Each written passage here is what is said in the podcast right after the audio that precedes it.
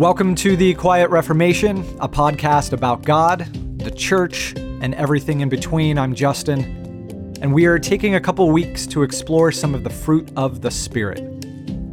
Thank you to the pastors and leaders lending us their time and treasures and voices. Thanks to poor Bishop Hooper for the music. We appreciate all of it. C.S. Lewis once wrote that we might think that God wanted simply obedience to a set of rules. However, what he really wants is a people of a particular sort. As God is working and we are abiding in the vine, let's think and pray through the fruit he is looking to create and nourish the world with. Hello, everyone. Thanks for joining us on this podcast today. My name is Galen Hackman. I am a ministry entrepreneur who lives in the little town of Akron, Pennsylvania.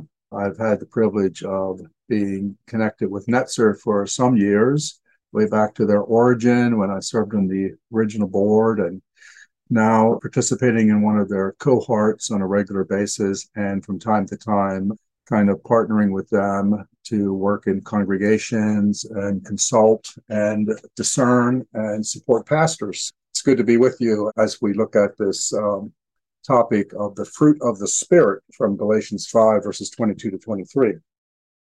Peace is the third element in that list of nine qualities that comprise the fruit of the Spirit, as it's named there by Paul in Galatians 5.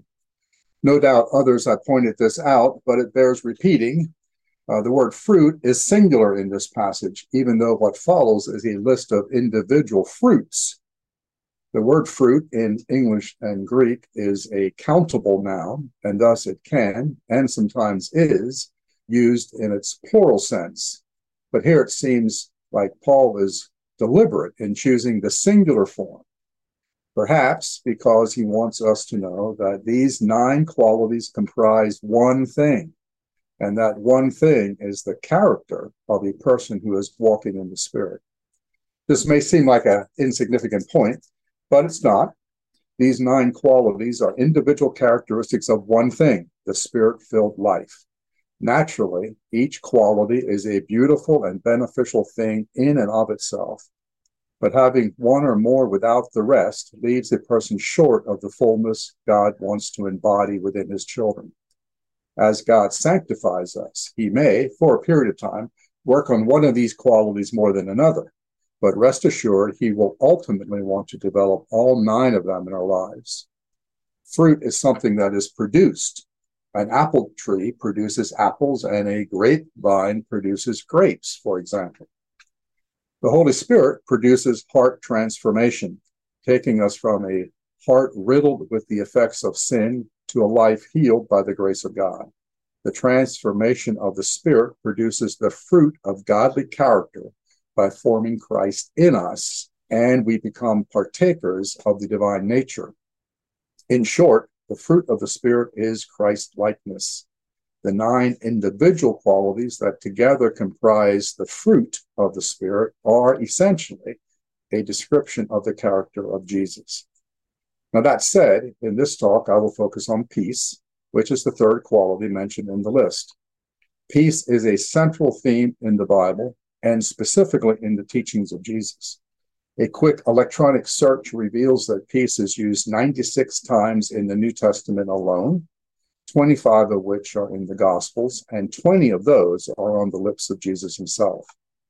The word for peace used by the writers of the New Testament is the Greek word eirene. What does it mean?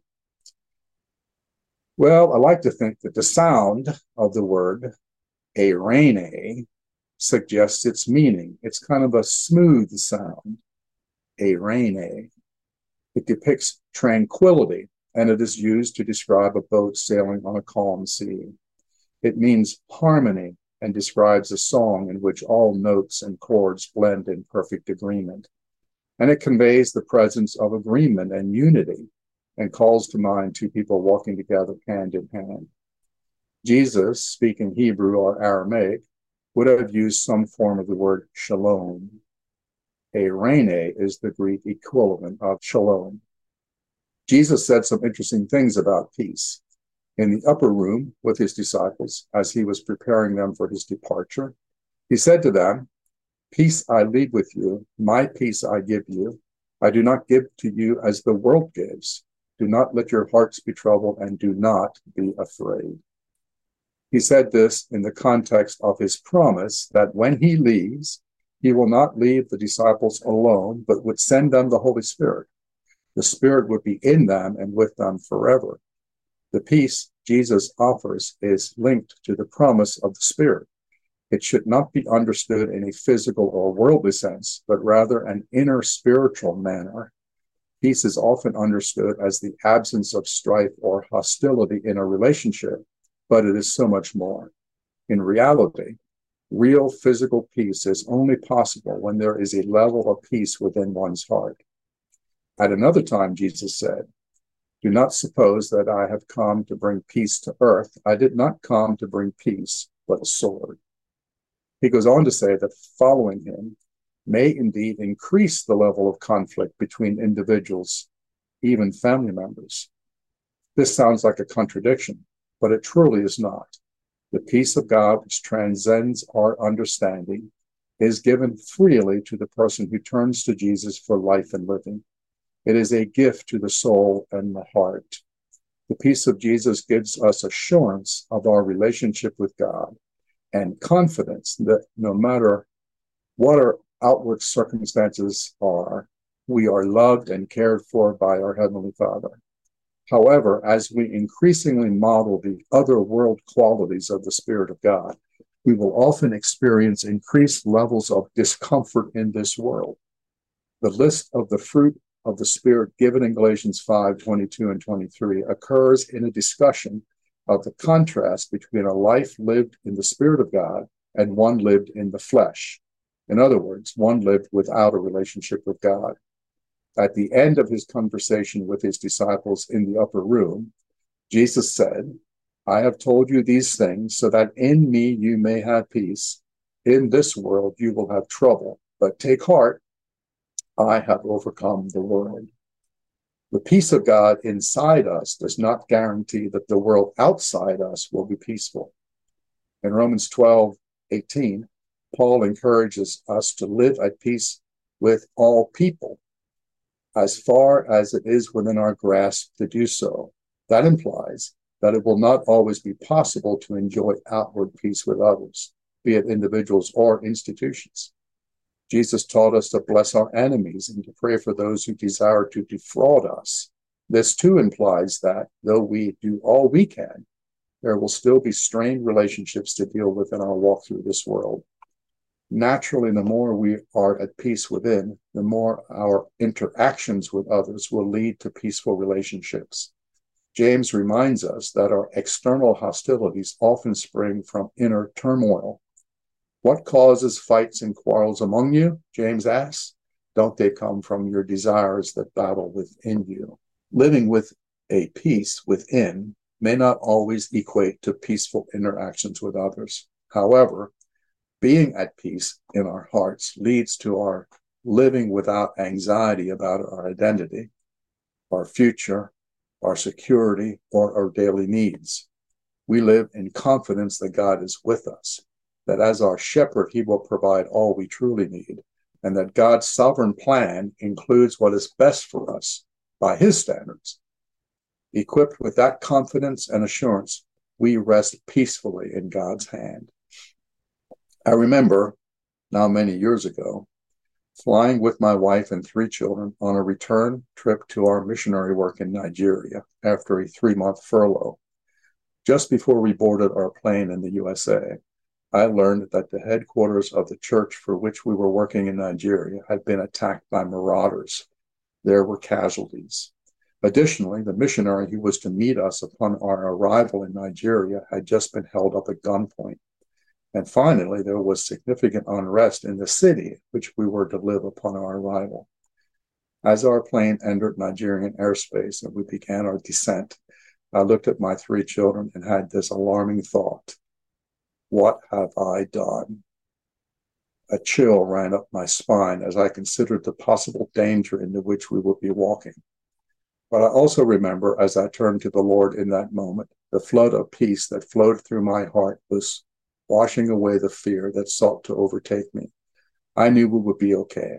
I did not know if we would be safe from harm, but I knew that whatever may befall us, God was with us, and his will for us and his kingdom would be done. That is the peace that transcends understanding. The peace Jesus gives to us, not as the world gives. In this world, we will have tribulation, but Jesus has overcome the world.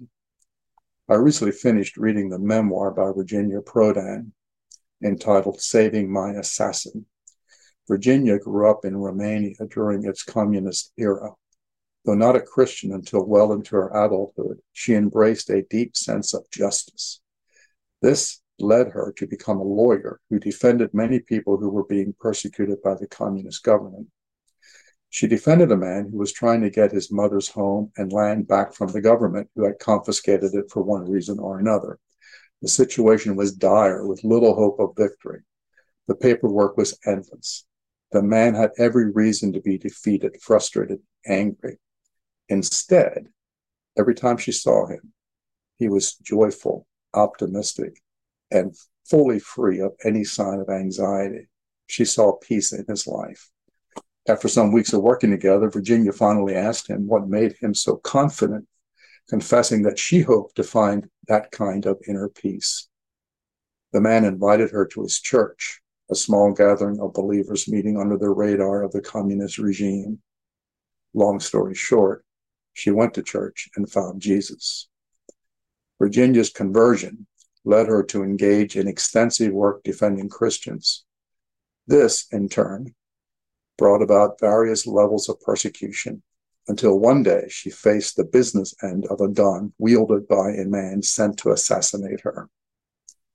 That's all I'll say at this point, in case you want to read the book, which I would recommend. I share this simply to say that the fruit of the Spirit flowing freely in our lives is the best evangelism program ever devised. The fruit of the Spirit is in reality the character of Jesus. And when people see this fruit in us, they see Jesus. And when people meet Jesus, things happen.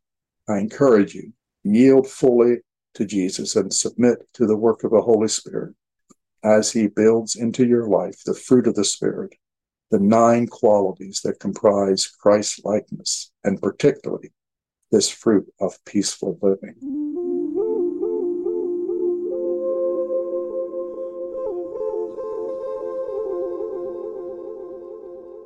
Let's pray. God, thanks for Jesus. Thanks for the perfect, beautiful, amazing life that he lived. And thanks for this amazing promise that the Holy Spirit desires to build in us that very same character. And I pray, God, that I, as well as all those listening to this podcast, might experience the fullness of the Spirit in our lives as we walk with Him, and that we might fully yield and surrender to the work of the Spirit in developing the fruit of Christ's likeness within us. May God bless us and use us for His glory. In Jesus' name, amen.